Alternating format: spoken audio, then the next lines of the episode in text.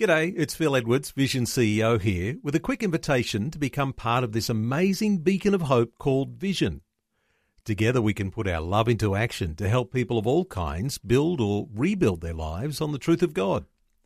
Please consider the part you can play during our upcoming Visionathon appeal, remembering that it's your support that makes Vision possible, including this podcast. Life, culture, and current events from a biblical perspective. twenty twenty on Vision. Uh, there are some controversial elements to our conversation ahead, and you might have your own insight to offer when we get things underway.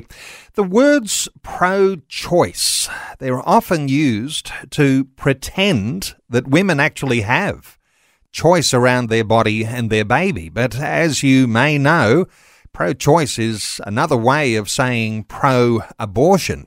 Now, it might appear that when there is an unexpected pregnancy, that women have little choice when they seek help and are rarely offered constructive counselling about the life and death decision that they make about their baby. So-called family planning clinics won't offer real choice when aborting babies is their business. A conversation today about women and unplanned pregnancy. A conversation about empowering those women through their unplanned pregnancy.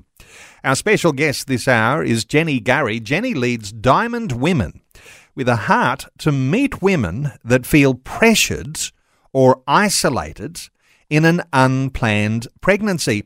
Jenny, a special welcome along to twenty twenty. Thank you, Neil. Thanks for having me.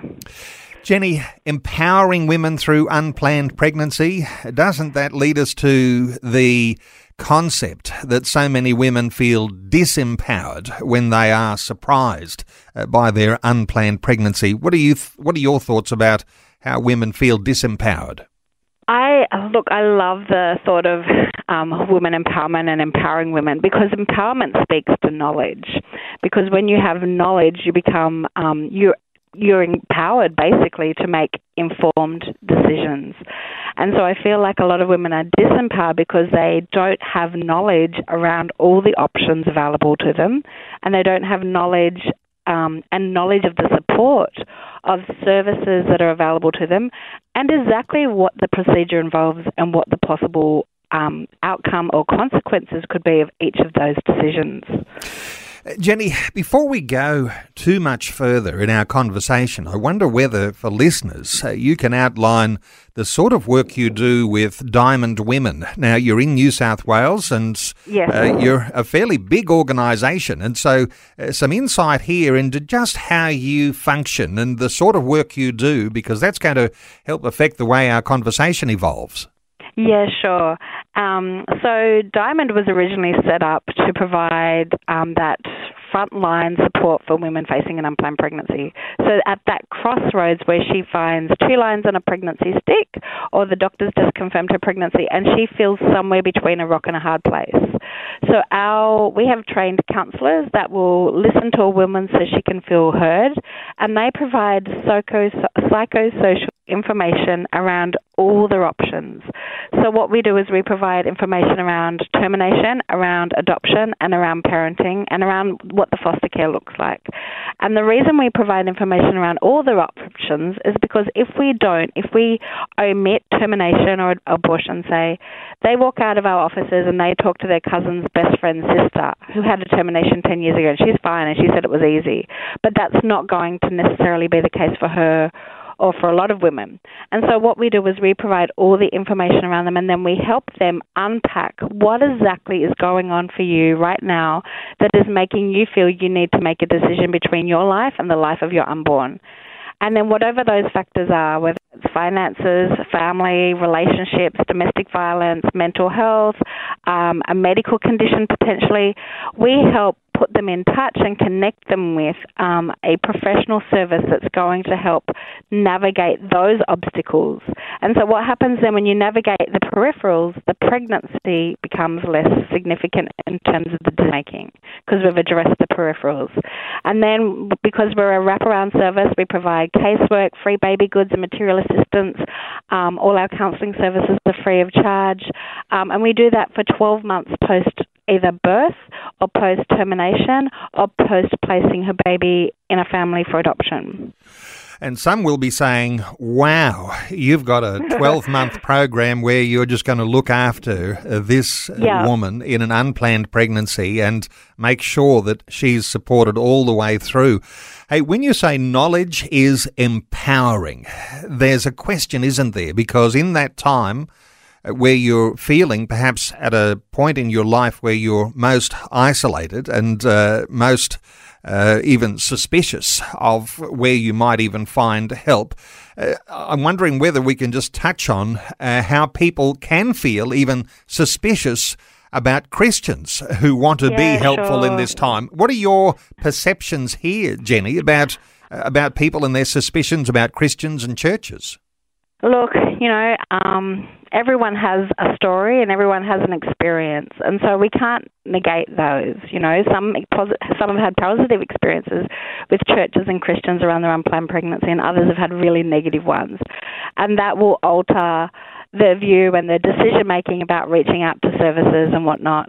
And I think that's where um, I mean, like, it's twenty twenty-one now. We get to make, we get to be different. We get to not, we get to demonstrate um, Christ in action and faith and true compassion and empathy differently. And I think a lot of churches avoid, you know, having the discussion because they do find it very polarizing, and they don't want to get into it because, you know, the stats say that one in three women sitting in the average congregation in the pew is post-abortive and will have, you know, their own hurts and things, and they don't want to be triggers for that from a pulpit perspective. The church wants to, you know, um, love its sheep. And so I think the church has got great intentions, and I think there's just been a little bit of difficulty in how that rolls out. How, what does true support from a church look like, from its pastoral care team or the pulpit? And I think um, we get to partner with a lot of churches and rewrite that narrative and rewrite that story so that churches can come along women and genuinely provide the, that village of support that they need. So I think it's I think the, the landscape is changing. I always love it that in a radio conversation like this, we can be very open about all of these sorts of things, because oftentimes it's difficult in church life, isn't it? Because yeah. churches are going to be pro-life. Uh, but as you say, there'd be statistics that would show that there would be many women in many churches that are uh, post-abortive. And so mm. there's this tension, isn't there, about how you approach the issues, because yeah. Christian heart towards women is always going to be compassionate. But That's the right. perception in there, because we are pro-life, uh, we're anti-abortion, uh, we yeah. uh, we are perceived in different ways. How do you think you might juggle those sorts of things? I know you said uh, you know everybody's got their own story to tell, but if yeah. you if you're at the point in your life where you're saying, I need to rewrite the story that I'm thinking and that I'm perceiving about church, where would you start with that, do you think? Look, I'm not a pastor of a church, and I can only imagine the challenges they face. But if um, a pastor unleashed me, per se, on their platform, I think we have a responsibility to talk biblical truth, you know, and the Bible's very clear. I set before you life and death, blessing and cursing. Choose life. You know, you don't even need to use your brain. God tells you what to do. Choose life so that you and your children may live. You know, um, there's lots of verses that speak to the unborn, like Psalm one thirty-nine. So I think we can't negate speaking truth, but then what we can do is frame it and go, you know what, we do understand that um, that life has so many, we've all made mistakes, and there is healing, there is forgiveness, in, and there is redemption in Jesus. And we point to that, and then practically speaking, you know, I would encourage churches to have like a post-abortive Bible study or healing groups or, you know, a beautiful healing retreat for those that are hurting from decisions they made years ago. And then you know, for girls that um, are in that in their youth groups or in their women's ministry that are facing that decision right then and there, their job is to listen, you know, and point. I think that's what one thing that makes Diamond so unique is that we listen to all the factors that are pressing in on women, but there's always that um, hope, for, you know, that hope that we express through our counselling. There's a faith-filled presence, and that we are always looking at solutions and being positive and trying to identify um, ways around the mountain rather than just go, look, we're facing a mountain and now we have to make a hard decision. Like, look, no decision is going to be easy, but you know what? With support, you can actually make really positive decisions. Um And I mean, like, we're approaching Christmas, and here we are, you know, um, I was just reflecting with our team around Jesus' birth, you know, to a, a woman who was unmarried, you know, conceived unmarried, and the shame and that community, it would have been a tight village. I'm sure that there were all sorts of pressures on her and all sorts of challenges that are not that far different from where we are two thousand years later for a lot of women facing an unplanned pregnancy. And it does take a lot of courage. So what? For churches to wrap around and support. Yeah. Sorry, I talked way too much, Neil. No, no, no, you don't. Uh, what wonderful insight, even when you were raising uh, the, the issue. Of course, Christmas is coming, and you raise the biblical story of Mary, and uh, we think Mary, oh, well, she's conceived the Son of God by the power of the Holy Spirit. Uh, to everybody on the outside looking in, uh, they're saying, ah, Mary and an unplanned pregnancy. So what yeah. we have here is right at the heart of the biblical gospel and the incarnation. And yes, there was all sorts of stigma around Mary and Joseph in that day, and mm. stigma continues with unplanned pregnancy. And and perhaps the stigma's not altogether a bad thing, but it's how you handle that uh, when That's you are right. in the circumstance, knowing that you are empowered because you've got some knowledge as to what to do. But in those yeah. moments of isolation, uh, in those moments uh, when you are absolutely at your most vulnerable, you need someone to come alongside you with a bit of wisdom, don't you?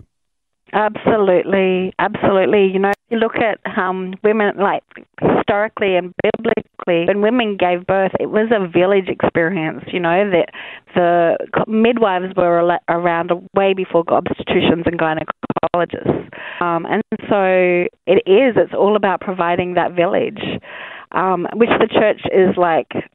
Could be absolutely pinnacle for, because it's the most beautiful community group on the globe.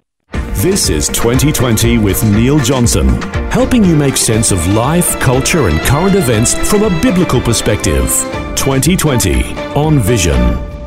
Wonderful to have you with us on this uh, Thursday edition of twenty twenty. And uh, just before we get to the top of the hour, just a quick mention for those who are in uh, the the state of uh, Queensland. Of, uh, of course, uh, today is Remembrance Day. Uh, there'll be, you know, a moment where you can pause, uh, often two minutes silence. Uh, we won't have two minutes silence on the radio. We're across five time zones. So my gentle reminder to you, and uh, especially for those Queensland listeners, a two minute silence uh, for Remembrance Day at eleven a.m. We're talking about empowering women through unplanned pregnancy today. Our talkback line is open on one eight hundred three one six three one six. Jenny Gurry is our guest. Jenny leads an organisation called Diamond Women. We're talking about unplanned pregnancy. Jenny, if we're talking the isolation, the challenging time, the vulnerability of women when they've discovered that they are pregnant and it's not planned and perhaps it's outside of wedlock and all sorts of things that might cause some levels of stigma, and they think, mm. who will I get help from?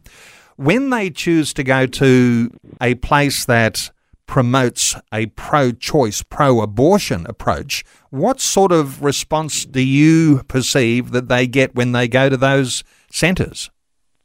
Look, I don't work for one of those, but I did do some market research before we started as an organisation, and I think... Um, I think there's a couple of things to note. I think they, these the people that work for those organisations genuinely think they are trying to help. That that is their worldview, and they genuinely think they're trying to help. The, the, their perception and their thoughts are, you know, incongruous with often the reality of the women that have experienced determination. But that is their genuine motive. And I think the other issue that's really important to note is that there is there's a underlying motive of a financial. So they make a profit after every woman that um, goes through a procedure or purchases the abortion pill. So there's there's mixed feelings there. So the ones that are genuinely, you know, seeking to do well by, you know, for the woman in front of them, they will often refer to things like, look, it's not a child, it's not a fetus, um, there's not, you know, there's a lot of misinformation that will be spouted. They will also speak to um, the woman's circumstances and will identify them or kind of reflect back to her as though they were um insurmountable. You know, yes, you're right, it's hard to raise a child poor, or yes, you know, it's very difficult doing it alone. And um, and the thing is, a lot of that's actually accurate, but it's accurate to the extent that she has limited knowledge about the support that that woman could get when she gets out of that office. She has limited support, limited knowledge of what could potentially come her way if she chose to carry the child to, to, to completion through through all three terms. And I think, um, so a lot of it is navigated through their worldview of trying to help a woman by removing what they see being the obstacle, and the obstacle being the pregnancy, rather than looking at the peripherals being the obstacles. So it's a little bit of a different approach than us. The thought that it's just tissue and uh, it's your body, uh, it's not a real child, uh, there's a different yes. worldview involved there, and it's challenging because if you hold a Christian worldview, uh, you are understanding that that's not just tissue in there, that's actually a baby. So uh, interesting thoughts, and listeners might like to contribute to our conversation when it comes to perceptions here on so many different dimensions. We're taking calls on one eight hundred three one six three one six. Let's take a call. Uh, Graham McLennan is in Orange in New South Wales, uh, well known to some listeners. Uh, Graham, welcome along. Yeah, thank you. Neil? Uh, Graham, what are your thoughts for our conversation today? Yeah, I, I, we were campaigning uh, against abortion, and uh, because the Orange City Council, um, they proclaimed Orange pro-life uh, uh, because of the nuclear free zone, they uh, said. So we asked for them to uh, continue having the uh, law upheld, which uh, was in the criminal law of aborting a baby. But uh, I, I, I was... Uh, Very um, moved by the silent scream which Bernard Nathanson from America, a gynecologist who aborted over sixty thousand young future Americans, uh, and of course uh, there's over sixty million Americans that have been aborted. I just wonder, and I, I was interested in, in this personally because with ultrasound, uh, Bernard Nathanson saw that it was a human being, and then when they tried to Uh, kill the child. Uh, they, the child was trying to um, escape from it. And uh, in Australia, I boarded with a fellow professor of nuclear medicine at Royal Prince Alfred Hospital, and he asked uh, one of his colleagues, who's now a close friend, Ernest Crocker, to introduce ultrasound to Australia. Um, George um, uh, Rodriguez uh, has a, a, a group that uh, funds ultrasounds for clinics. I was just wondering to Jenny, and hello, Jenny. Uh, hello. To, uh, yeah, say hello again. I'm just wondering the use of ultrasound and how that is helpful in preventing uh, people uh, from having, and I will talk about people because it's not only just the woman, it's the bloke is always involved uh, in having a baby. So could you tell me a little bit about um, the, the features and the use of ultrasound in, in, in preventing? Graham, great insight there. And uh, so ultrasounds, Jenny, uh, what are your thoughts here? Yes. Well, it's a great, it was one of the um, the big decision makers for us when we started as an organisation, because in the United States they don't have um, a socialised healthcare system like we do in Australia. So most women, when they get pregnant, don't go for ultrasounds, don't Um, go even, a lot of them, particularly the lower socioeconomic, don't even go for health checkups. So what a free ultrasound did in pregnancy centres in the United States was it got women to see a heartbeat or to see their child in utero, which when they were around the decision-making thing, was they found it was really impactful. So ninety-eight percent of women that were considering termination once they saw a heartbeat would change their mind. The stats were huge. So we looked at that when we started in Australia fifteen years ago, and what we found was the cost of the machine was astronomical, and we live in a socialised healthcare system. So we found it um, more beneficial to pay for people, like part of our team, our support staff, to actually come alongside the girl and go, we'll take you to your ultrasound appointment. So there, it's not a medic, like therefore it's covered by our Medicare system. It's done by professionals. There's no legal implications for us as an organisation. But what we have is someone that acts like a sister or an aunt, going alongside the woman and acting as her advocate and her champion in that ultrasound room. And and she is the first one to go, congratulations, look, I see, and just bring, um, share something positive around the experience rather than it being, okay, go get your ultrasound and come back and see us. As a pregnancy centre, we wanted consistency of care and consistency of carer. And that mentor, that support worker, we have provide, we now run a program called Mum to Mum, which provides socio um, social skills, it provides um, nutrition, education, a whole range of empowering skills, as well as provides that social connection where they get to do their whole pregnancy and twelve months after pregnancy with someone that's come alongside them right from the very beginning. Well, wonderful insight. Ultrasound opens up huge insight. That's a little baby in there, not just a bit mm. of tissue. Hey, Graham McLennan, thanks so much for joining us and for offering those insights. Graham McLennan leads the National Association of Christian Leaders. Uh, he's also got those uh, fabulous connections with the Christian Medical and Dental Fellowship of Australia and uh, wonderful pro-life uh, organisations all round. And uh, Graham, thank you so much for your call today on twenty twenty. Our talkback line is open on one eight hundred three one six three one six. Let's take another call. Ryan is in Mackay in Queensland. Hi, Ryan. Welcome. Hey, how you going? Very well, Ryan. What are your thoughts? Good. Hey, um, I've I've just stumbled across the station. Um, I I don't know how the the chat's going, but I, with all this stuff going on with um with COVID and freedom and all that sort of thing, I just wanted to offer a different, um, I guess, perspective from a human rights sort of um, angle. So, um, Ryan, Ryan, so your thoughts are your thoughts are about COVID or about our conversation at the moment, which yeah. is about uh, uh, about empowering women.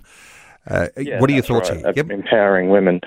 So, from the standpoint of a woman, so no one should have the right to your body, and I think that includes um, a fetus using your body to survive. So if you've um, if you don't consent to being pregnant, I don't see a problem with um, stopping that pregnancy. I understand that it's a life, but also it's nine months of someone using your body that you're if you don't have that choice to stop the pregnancy, it's nine months of your life you're giving your body to someone else. Ryan, it's interesting, isn't it, the way our thoughts develop about the value of that child in a mother's womb. Uh, let me bring Jenny in here. Jenny, your thoughts for Ryan? Yeah, sure, Ryan. That's, I mean, like the point you make, I, I hear it quite often. And I understand what you're saying, and I think you made mention of the word, um, you know, if you didn't consent to getting pregnant. And I think we need to, we have a lot of um, methods these days to prevent pregnancy, you know, uh, different types of contraception and whatever else, and often those fail. And I think when someone consents to intercourse, there, that that action, that intimacy was Um, bio- is biologically designed to create life. So whenever you consent, you consent to the risk of pregnancy. And I think, and while, yes, it is a woman and it's, she has to carry a life for nine months, I think, well, you have to, uh, when a woman has to decide, is that what I'm prepared to do? If it's You, are you going back to the um, the logic, is it my body, my rights, or you said I understand it's a life? So if you understand it's a life, at what point do you go, I am prepared to sacrifice that life for mine, and on what logic? And if that aligns, we tell clients, if that aligns with your values, if that if you're okay with that, um, then, you know, that's something that you need to really consider. But quite often it doesn't, because you are in essence making a choice to sacrifice someone else's life for your own. Jenny, let's take another call. Rachel is on the line from Newcastle in New South Wales. Hello, Rachel. Welcome. Hello. How are you? Very well, Rachel. What are your thoughts for our conversation? Uh, I just wanted to ring. I had a question, but also thank you so much for the work you do. It's pretty incredible. I mean, I know a few friends that um, have had abortions and a few that had unplanned pregnancies, and all the women that I know that kept their babies were very thankful and never, ever regretted it. In fact, it changed their life as a positive. So it's just good to hear there's actually organisations doing that. Um, I didn't know about you guys. So that's pretty cool. Um, but I wanted to know, I don't really know how to talk about it with my church. And so I just wanted to know, like, if you have any pointers on how to get that conversation started in the church, and if not, um, like, do you guys go and talk in churches? Or I just, yeah, I'm not really sure how to start that conversation. I'm passionate about it, but don't know how to talk about it. Rachel, great question. Jenny, do you do some uh, yes, discussions with Rachel, churches? Yes, such a great question, Rachel. And we actually hear that a lot, because a lot of people want churches to say something or do something and don't know how to approach it. There's two options. One, yes, we do go into churches. So, um, and two, you can look at the season. So often you can go, hey, it's Christmas. Have you thought of this Angela Mary? Do we have a topic coming up?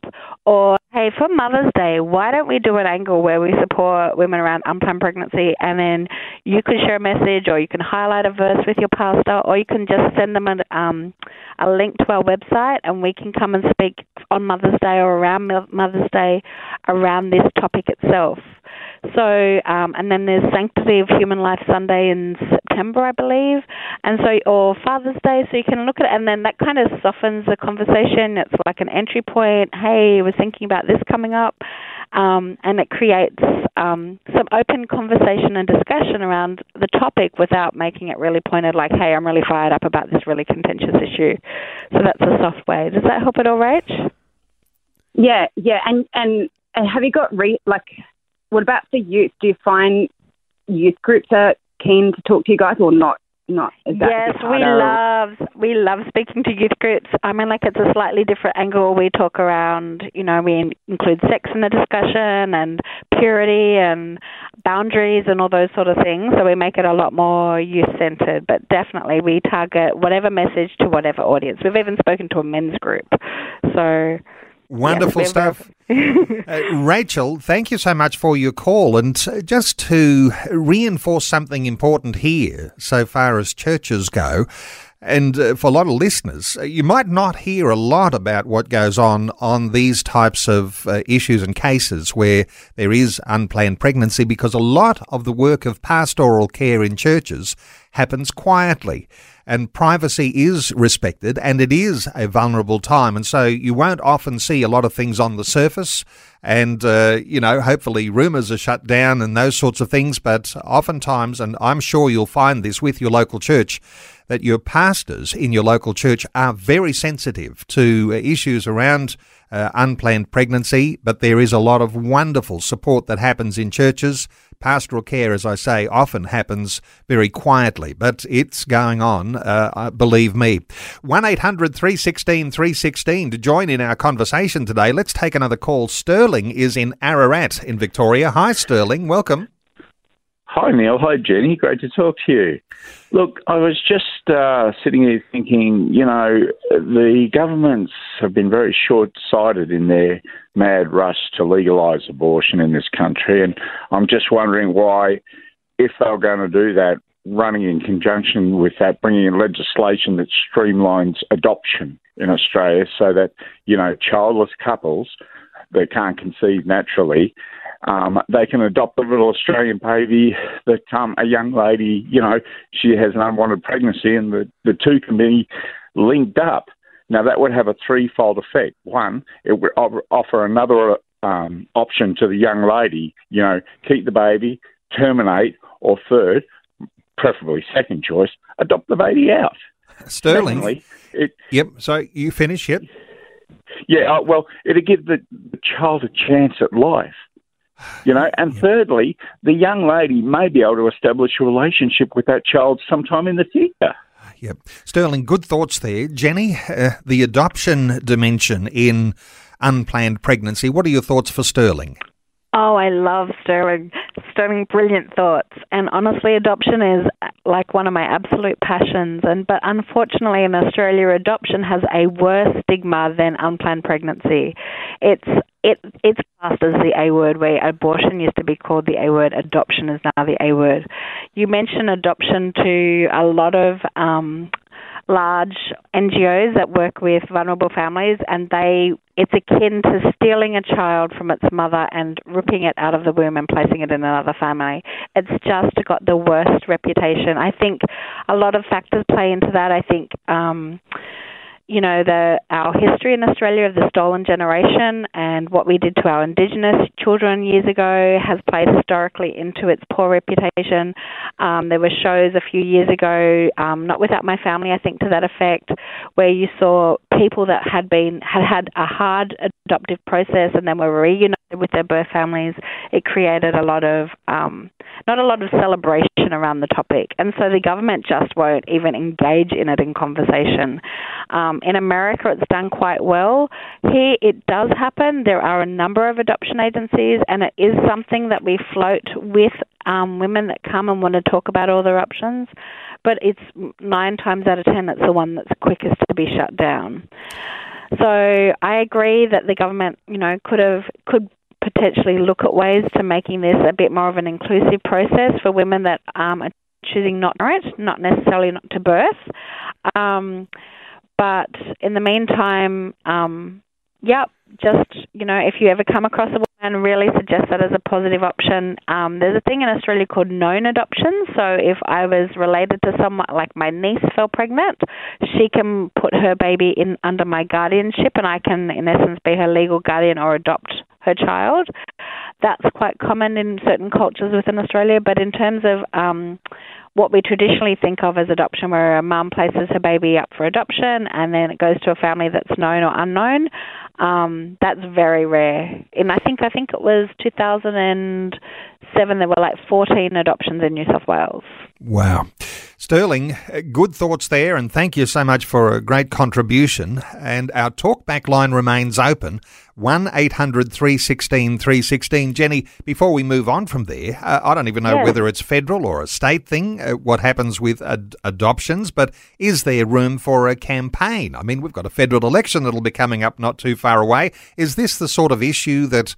Uh, from a, a position of seeing the value of those babies, is there some way that a campaign would perhaps be necessary to, to get abortion back on the uh, adoption back on the agenda? Look, I'm not an activist, so it's hard to speak to. I think the conversation needs to be, we have a state-by-state adoption laws, and I think the the um, more than anything is we need to re rewrite the language around it, like recreate the positive stories, show how adoption... We have got a really fantastic adoption process. It's lengthy, which seems like quite taxing, but the reason for it is that it protects the birth mother, it protects the adoptive family, and it protects the infant. Um, but done right and done well, it's done magnificently. Um, and there are positive outcomes for each. And we've, we legalised a few years ago, um, or some time ago, what's known as Um, open adoption, which means the birth mother and the adoptive parents get to have a conversation with a mediator and navigate what kind of, um, you know, exposure, I guess, to the birth mum the child gets. So do they, does the birth mum want to see the child at birthdays and Christmas? And okay, well, we can't, we don't want to share every Christmas. Maybe we'll do every second Christmas. But it can become this beautiful, unified wraparound family. So the child actually gets like an additional set of parents, you know, um, that keeps a healthy relationship with its mum as well. So it can be done well. It's just, um, it's again, people don't know how wonderful it can be done. And it feels like the hard option because it feels like you, you do have to carry a baby to term and then place it in a family. Wonderful stuff. Uh, we are talking about empowering women in unplanned pregnancy. Let's take another call. Melanie is in the Blue Mountains in New South Wales. Hi, Melanie. Welcome. Hi. Thanks for having me. What are your thoughts, Melanie? Um, first of all, I think it's really amazing what you're doing, Jenny, you and your team. That is some just that's some God work right there. Um, I was just really curious because I know that you help women who have unplanned pregnancies, and a lot of uh, your clients, they choose life. And I just want to know, how do, how do you manage to do that? How does that outcome happen when, you know, so many people must come in wanting an abortion? Why do they choose to parent? That's a great question. Sorry, Neil. No, no, I was going to say, hey, Jenny, what are your thoughts? Oh, no, I love that question, Melanie, and we get asked that quite a bit. I think um, the first thing is to remember is the girls that are coming to us, they are already a little unsure, because if they were, um, if they had made up their mind and it was in cement, they'd already be at the at the termination clinic. Um, so they're coming to us because they want to feel heard, they want to express their concerns, they want to talk about what's happening in their world for them and how this pregnancy has just thrown them on, like taken them completely off course. And I think outside of being heard is I think they are they're wanting to listen and make sure that they understand their options. Some of them come in just absolutely petrified, looking for a lifeline. Others are coming and going, I want to know everything before I make my decision so that I can live with my decision forever. Others are like, okay, I want to think I want to keep, but I'm being coerced. I'm being told to not to carry to term. There's a lot of pressure from my partner, my family, um, the doctors or whatever else. I don't know what to do. Can you guys support me? Can you provide me with some help? So at those points, at any of those kind of conversations, is um, we don't manipulate. We've got professional counsellors that adhere to a strict code of conduct. But what we do offer one hundred percent is a real empathetic ear, genuine compassion, and very much strengths-based and solution-focused. So if someone comes into us feeling that they can't be a parent or feeling that their circumstances are so overwhelming that they feel pressured to make a decision that's contrary to their values or to what they actually really want, then we help navigate, help them identify strengths, times where they've been strong before that they can be strong again, or help them find other sources, like they might not have a great relationship with their parents, but their aunt they're super close to, and she's always been there for them, so maybe she would be a great support in this process. So, and then we help them understand what is exactly available for them, not just their options around the pregnancy, but what are the implications for each? What does parenting look like? What are the supports that are available to them if they do choose to parent? What is um, what is the process and the supports available to them if they choose to place their baby up for adoption? And what's, what happens to them? What is the process of a termination? At what week? So at various weeks there's different procedures. What is the impact? What's the recovery time? You know, what is the financial cost? What's the, you know, let's discuss the emotional and psychological cost. Do you think that will have any impact? Have you got any prior um, health condition, like any mental health issues that are underlying any of this? And let's unpack that. Um, and let, then let's get you in touch with, you know, like a you know, an obstetrician that can help navigate your medications that you're on so that won't impact your child, so your fear of having a child with additional needs will be, you know, minimalized or navigated.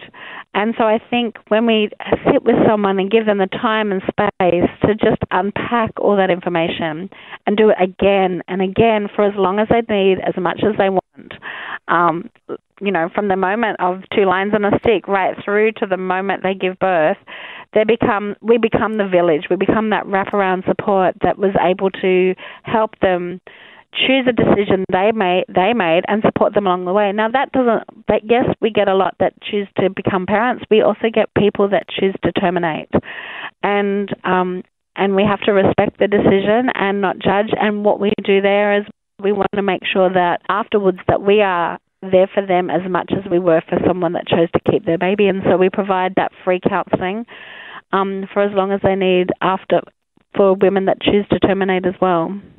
Melanie, does that, does that answer your question? Sorry, Melanie, much too long. Melanie, no, that was that was amazing. Like, you guys really walk the walk and not just talk the talk. It's so good to hear, because personally, like, the abortion issue is so close to my heart. But I actually, just to add on, if I can, another question. Um, is Diamond a Christian organisation, or is it is it a non-for-profit without any religious kind of affiliation? And how does that work? Jenny. Yes, we are a not-for-profit without any religious affiliation, but all our team are faith-filled, Jesus-loving, Bible-reading Christians. Wonderful stuff. Melanie, thank you so much for your call. Uh, there still may be time for another call on one eight hundred three one six three one six. Let me take you back to something that one of our earlier callers Uh, was really in the middle. And as you say, Jenny, when someone comes to you, it's because they haven't really made a decision to abort their baby, because they're in a place where it's like a go-between. There are blurred lines. They're unsure of direction. And so when knowledge is power, and uh, we're talking empowering women, this place of blurred lines. No doubt there'll be listeners to our conversation today who are in this sort of blurred lines place. Uh, you know, we'll have two bob each way. Well, I of course I believe that that's a baby in there, and that we're created in the image and likeness of God, and we have value as people. But you know, this is what the law of the land says. This blurred lines. Lots of people are in the middle, aren't they? They really are, and it's hard. Um when the government says, yes, it's legal. And so we have often left, looked to the government, you know, if we don't look to the, the Bible, as to what is right, safe and legal. So we, we wear seatbelts when we get in our cars because it's legal. We legally have to, but it's legal because the government has enforced that, so to protect us in case we're in case of an accident. So now we can terminate um you know, the unborn up until the day before we go into labour, right through the, for the full nine months. So therefore, it must be safe and legal. And I think um, if we look to the government and not the Word of God, you know, it's your um, worldview, and if you align and believe that the Bible is the way to live, then you're going to blurred line. So, and a lot of the women that we see have come from all different backgrounds and walks of life. And so we have to navigate that, you know, that space between, look, I know that it's safe and legal, but at the same time, I'm not sure, because there is something inherent in women that, you know, that is to nurture and protect life. So to make a choice that's contrary to that, that it, it's a, it is very much a process, and it's walking those that space is where we live at the moment at Diamond, is navigating that, and how do you communicate that? How do you help women process something they have concerns about, but the government is telling them that it's right, safe, and legal? Jenny, you're in that isolated and vulnerable space. Uh, you've discovered that you have an unplanned pregnancy, and you are in between decisions one way or another. Now, women are often not making the decision on their own. Uh, there are boyfriends involved. Uh, there are often parents uh, who use some level of coercive persuasion to convince uh, women which way they feel. How valuable is this today if you can work your way through the blurred lines and you are involved in a decision that a woman with an unplanned pregnancy is making? Uh, you have, even if you're not the one who's involved here, but someone who might be a trusted counsellor when you have the opportunity to offer your own thoughts and your own advice. This has got to be so valuable to actually understand what you believe about what's going on with an unplanned pregnancy, so that you can offer some good advice when, when you come across the circumstance. Is that a fair way of saying we can empower one another, even though it's it's it's men, it's women, it's not necessarily only the ones who are involved in the, the pregnancy itself? Yeah, that's right. And I mean, like, we, we call ourselves Diamond Women, but we see partners, husbands as well. And I think if we can speak to all parties that are feeling pressured or are affected by this, this is beneficial. Because, you know, our you know our, our mission statement is to help, you know, women and their families facing an unplanned pregnancy, because once a woman has the child or doesn't have it, it's going to impact her relationship and her family um, quite enormously. It calls from um, boyfriends and partners all the time. You know, my girlfriend had a termination. She's not been quite right. Can you fix her? You know, or Um, I, I want to keep this pregnancy, but my husband is saying, no, we've got two kids, you know, th- I don't want a third. Um, I don't know what to do. I'm bringing him in. And he said in the car, you know, she's not going to change my mind. Like, we're not trying to change anyone. We're trying to help them see that there's ways around this. And um, and that, that there are options and that there's support out there, and maybe an additional child or, an you know, another baby in the family isn't the end of the line. Maybe it's a possible something truly wonderful.